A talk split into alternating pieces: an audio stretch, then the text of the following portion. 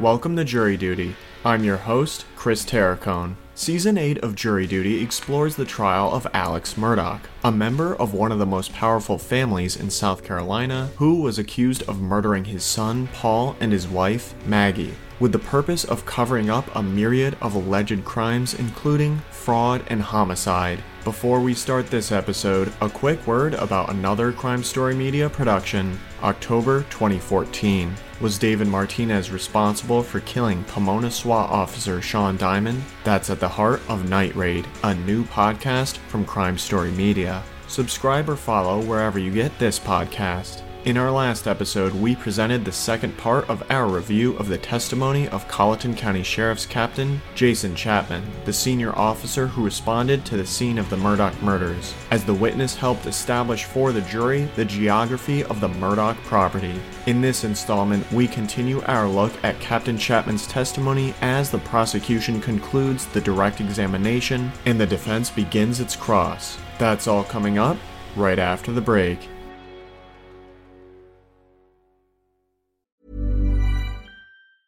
Burrow is a furniture company known for timeless design and thoughtful construction and free shipping, and that extends to their outdoor collection.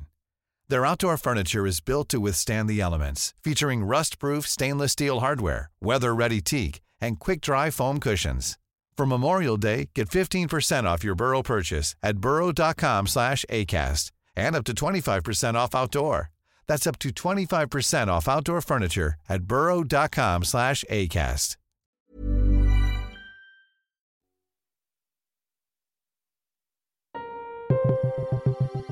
It is late afternoon on January 26th, 2023, the second day of the Alex Murdaugh murder trial. South Carolina Assistant Deputy Attorney General David Fernandez continues his direct examination of Colleton County Sheriff's Captain Jason Chapman. As we concluded our last episode, Prosecutor Fernandez asked Captain Chapman to stand and point to the areas where Paul and Maggie's bodies were found. The witness pointed to the area near the feed room amid the kennels for Paul's location, and an area near the airplane hangar shelter for Maggie's. The prosecutor's next line of questions relate to footprints that were found near Maggie's body and alongside the hangar shelter. Fernandez shows the witness photographs as he questions him. Did you become aware through the course of your investigation of uh, footprints on the side of the hangar? Yes. How did that occur? What was your, what brought your attention to that first, and what did you do as a result? Uh, Detective Rutland approached me at some point in time after her arrival with the search warrant that she had located a set of prints. The prints appeared to be a flat style print, like a flip flop or a sandal of some type, and that they were to the left of this hangar door in the dirt underneath the left lean to of the hangar. And if you mean to the left of the door, uh, in the image, do you identify an orange uh, lawnmower there? That's correct. In between that mower and the wall. If you would, describe what you did and what you and Detective Rutland decided to do to examine these footprints. She came over and alerted me to the presence of the footprints or shoe impressions. I went over with her. We started at the side of the hangar here that you see in the image by the orange mower. At that particular point, you could only see those sets of tracks or shoe impressions in the dirt. We then walked around the other side, and you could see that they were also on the other side of the hangar, the far side of that structure. So then we made the decision to walk a line off of those tracks from one end to the other to ensure that there was no evidence of uh, firearms, blood, anything underneath that hangar along those shoe impressions, which we did not locate anything but the single set of uh, shoe impressions, and they appear to go from one end of the hangar to the other, turn around, and come back. I'll show you what's been entered into evidence as State's Exhibit 193. Are you familiar with that location? Yes, sir. Is that a, a still image of the area between the hangar and that lawnmower? It is, sir. And is that the location where you notice the treads, the foot, the footprints? It is, sir. Handing you what's been marked as State's Exhibit 194. Could you please describe what you see in that picture? Uh, this is a picture of the footprints along the edge of the hangar structure. Handing you what's been marked and entered into evidence as State's Exhibit 195. Please describe what you see in that picture. Again, another photograph depicting the shoe impressions along the edge of the. And those are the shoe impressions that you personally viewed uh, on scene at, at Moselle. Yes, sir. I'm also marking, handing you what's been entered into evidence as States Exhibit 200. Are you familiar with what that is a picture of? These are the shoes that were on Miss Maggie at the time. I believe they're uh, crime scene or, or autopsy photos from afterwards. Prosecutor Fernandez shows a crime scene photo from the rear of Alex Murdaugh's SUV. Sunshine, you see a, a rear view of the car operated by Mr. Murdaugh that night. Is that accurate? Yes, sir. Are those headlines directly aligned with where Paul's body would have been laid? Yes, sir. And from this perspective, where was Maggie's body located?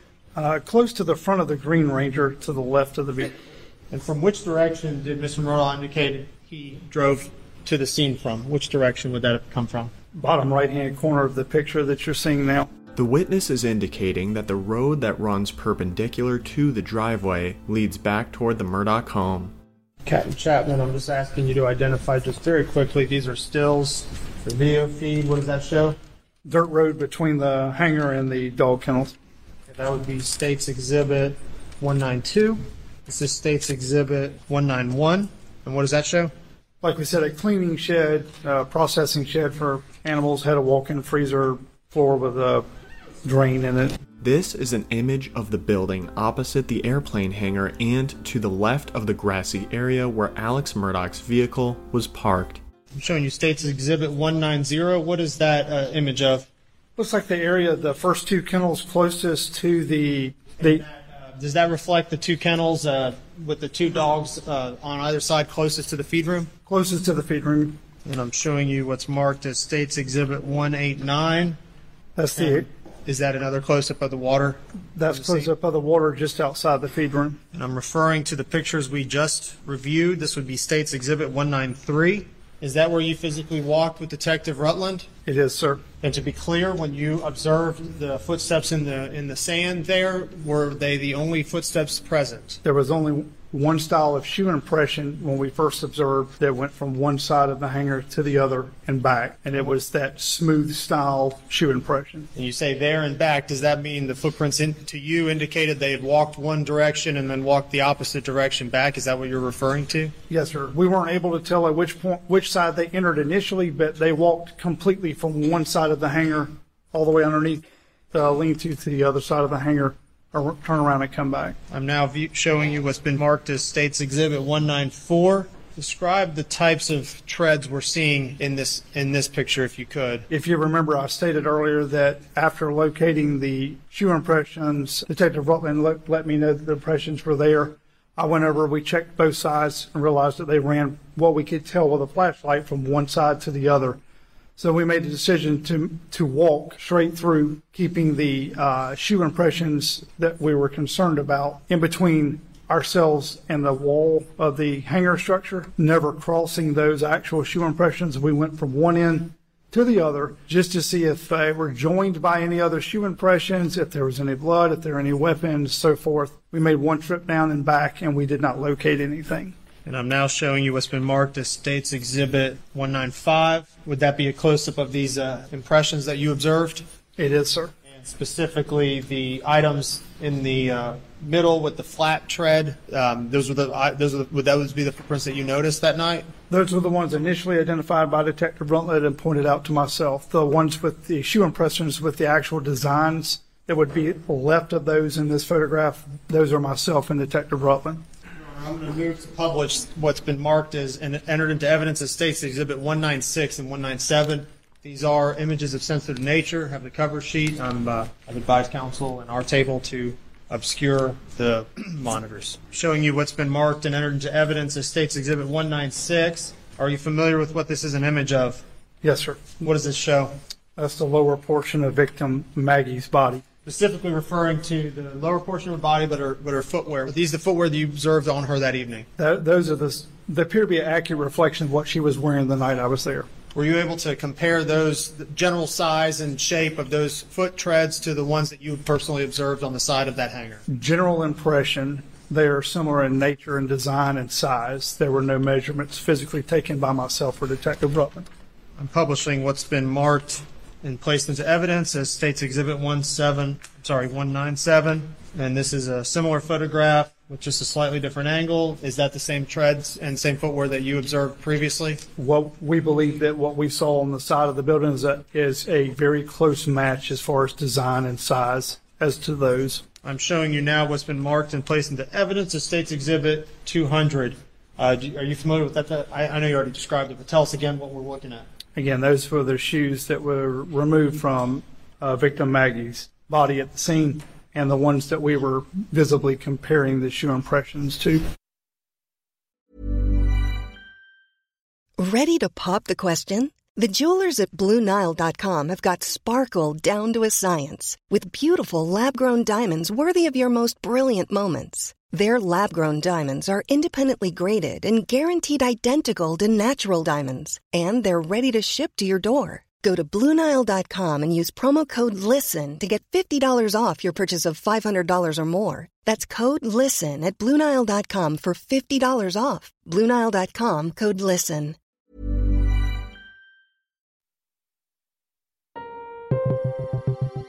Prosecutor Fernandez next moves beyond the shoe prints and Maggie's footwear to other questions about his actions at the crime scene on the night of the murders.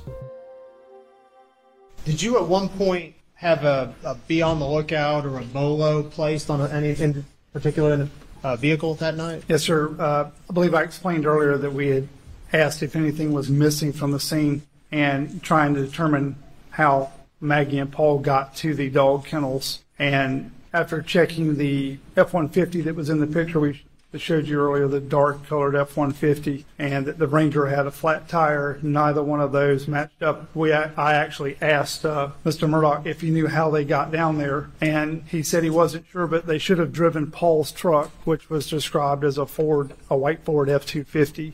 We noticed that the truck wasn't there. It wasn't up until that point that Mr. Murdaugh, probably with everything going on, did not realize the truck wasn't there. And at that point in time, to our units at our agency, it was boloed out as possibly having been taken from the scene or removed from the scene. Were you able to locate the car eventually? Uh, That again, that was done sometime that night while we were on scene. The very following morning, and I'd have to look back at notes to take exactly, but I believe it was around 10:30, 10:45 the next morning. That vehicle was located just inside Hampton County, off of Highway 63. Captain Chapman, referring back to the tire tracks, I know you spent some effort trying to identify the source and origin of those tire tracks. When you were attempting to investigate those tire tracks with Detective Rutland, did you have a chance to then observe Mr. Murdaugh's demeanor? Yes, sir. And we discussed, you know, there were there were changes at the time. What kind of changes? He did appear very upset, heavy breathing, uh, distraught. When we asked the specific questions in regards to the tire impressions and we began looking at the tire impressions, the, it was just a, a change. The, the breathing slowed and he began to watch us work more closely, sometimes out the corner of his eye. And after we moved away from that area with the tire impressions, the demeanor change returned back to upset. No further questions from the state. Thank you, Captain Chapman. Fernandez returns to the prosecutor's table and cedes the lectern to the defense. Captain, my name's Dick Harpootlian, and I don't think we've met before. No, sir. Um, I represent Alex Murdaugh. Let me ask you a couple questions. One, and let me deal with these in a different order. You indicated that if Mr. Murdaugh had tried to take the pulse of his dead son on his neck or his wrists were under him, did he indicate to you he had tried to roll his son over? To me, no, sir. He did, he did not. Okay, tried to move him at all. Secondly, if he did get blood on his fingers or hands, were you aware that there was blood found on his shorts? I was not, sir. Again, my ob- I was asked only about my visible observations and just did not see anything at the time. Right, nothing on his shirt No, sir. indicate. Okay. And I was unaware that anything was found. But you're not saying that he, I mean, you didn't see anything that would confirm, but, but he didn't smear That's blood on correct. himself. Right. That is correct. But you're not saying that he, you have evidence he didn't try to check the pulse of his dead son. I am not. No, sir. Okay. And I think you indicated that his demeanor was consistent with somebody who had just found his wife and son butchered. His demeanor upon my arrival and initial conversation with him was one who was of someone who was upset. Okay, now let's talk. Just a moment ago, you said something about when uh, you started looking at the tire tracks on the grass, in the grass. It was a change of demeanor, yes, sir. Well, a change of demeanor that perhaps he thought you had some evidence that would point to the killers of his killers or killer of his wife and child? Are you asking me if that was the change? Was the demeanor consistent with that? It was simply a change in demeanor. Right. And could it be? Yes. Sure, it absolutely could be. It was just a noted change of in demeanor. His interest Exactly. Right. Yes, sir. You were over there looking at tire tracks, and perhaps you had discovered a different car or a different tire track, or and did you follow all those tire tracks? We attempted to follow out everything we could. As mentioned earlier, it was just impressions, dew impressions, wet impressions, not actual tracks. Did you Um, take pictures? By the time that we did that, the rain started and SLED's crime scene was arrived. Again, we were rushing against the weather. The images, I believe we discussed earlier, were the only ones captured by body cam.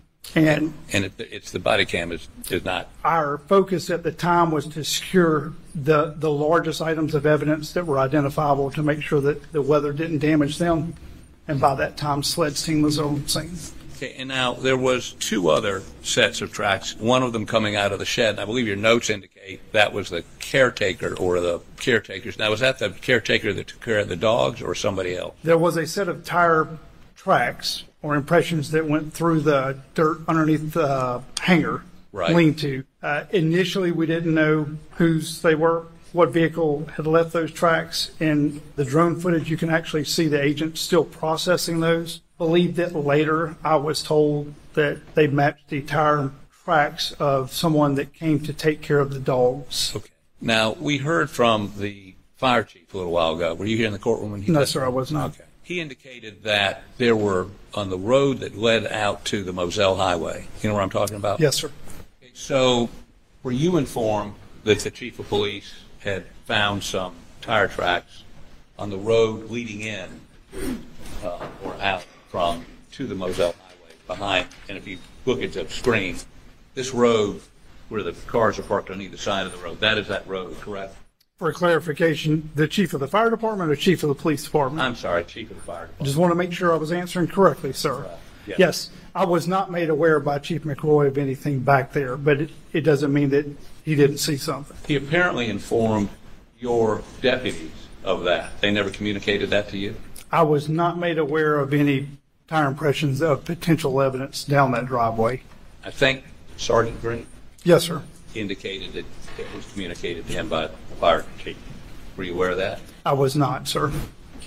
Till I just said it, you were not, were not aware of that? I was not made aware of anything that they believe was a possible extension of the scene that went down that driveway. No, sir, I wasn't. If the fire chief had seen, he testified he saw distinct tire tracks on that road, he thought it had some evidentiary value. He's not a police officer. Would, had you been made aware of them, would you have taken photographs or, I guess they don't use plaster casts anymore. That's, We still do. Yes, sir. I would have done my best to preserve it, wh- whether that meant photographic form or protection by other means from the approaching weather. I would have. Dick Harpootlian puts body cam footage back up on the court's TV monitor. now, if you'll watch where I'm pointing, Yes, sir. these are the dog, that's the dog shed right there, right? That is correct, sir. And right around in here would have been where Paul's body was. Close to the end of that structure, yes, sir. And Maggie's body would have been on which side of this, of uh, Alex's car? The uh, end of the red roof on the driver's side. Right. Now, are you aware and, uh, that he discovered the body, called 911, drove back up to the house, and then came back down?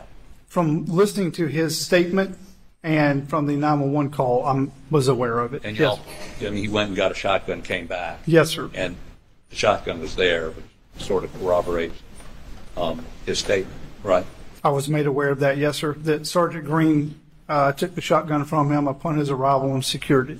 And you can also hear the seatbelt dinging going on as he drives away, you know?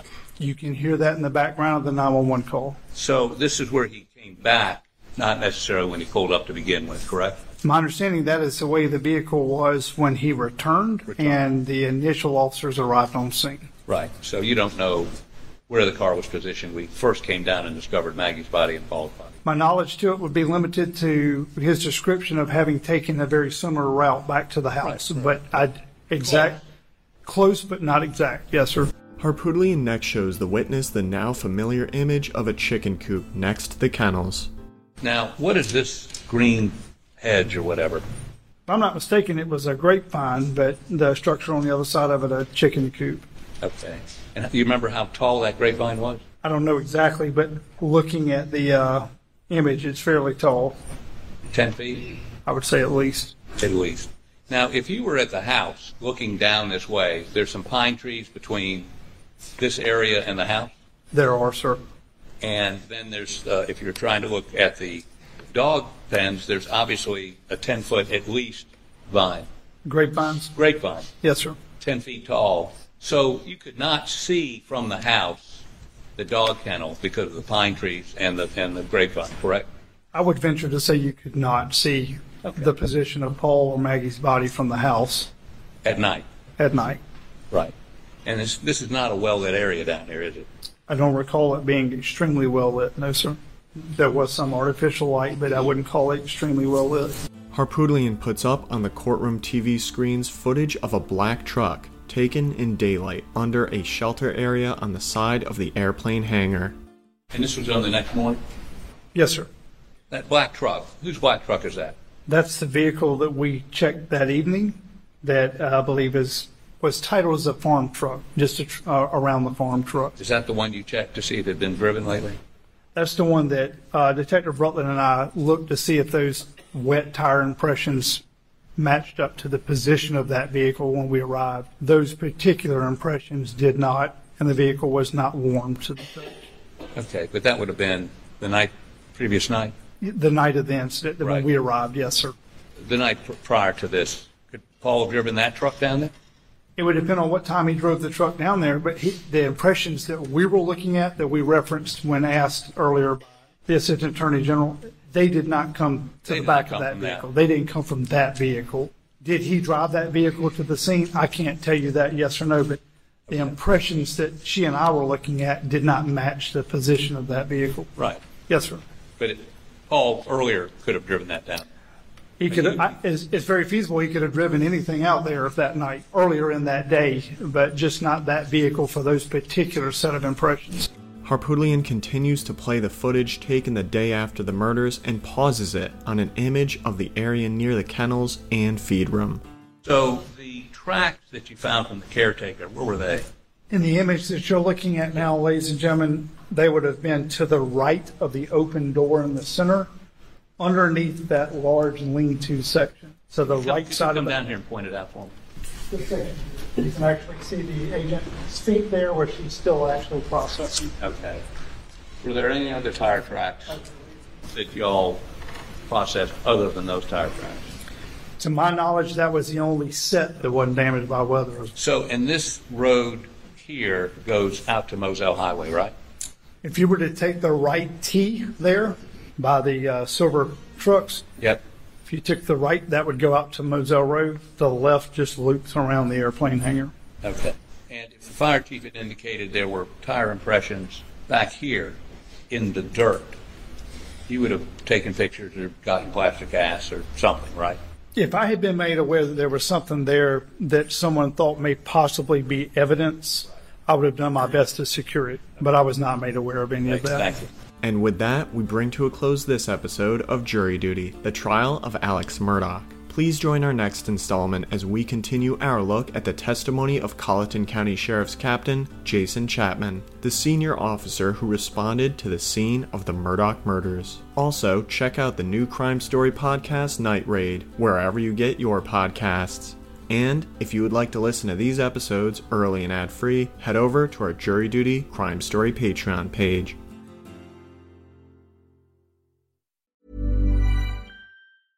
Planning for your next trip?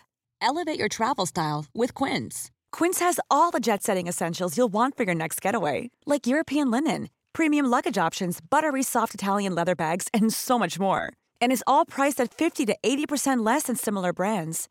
Plus, Quince only works with factories that use safe and ethical manufacturing practices. Pack your bags with high-quality essentials you'll be wearing for vacations to come with Quince. Go to quince.com/pack for free shipping and 365-day returns.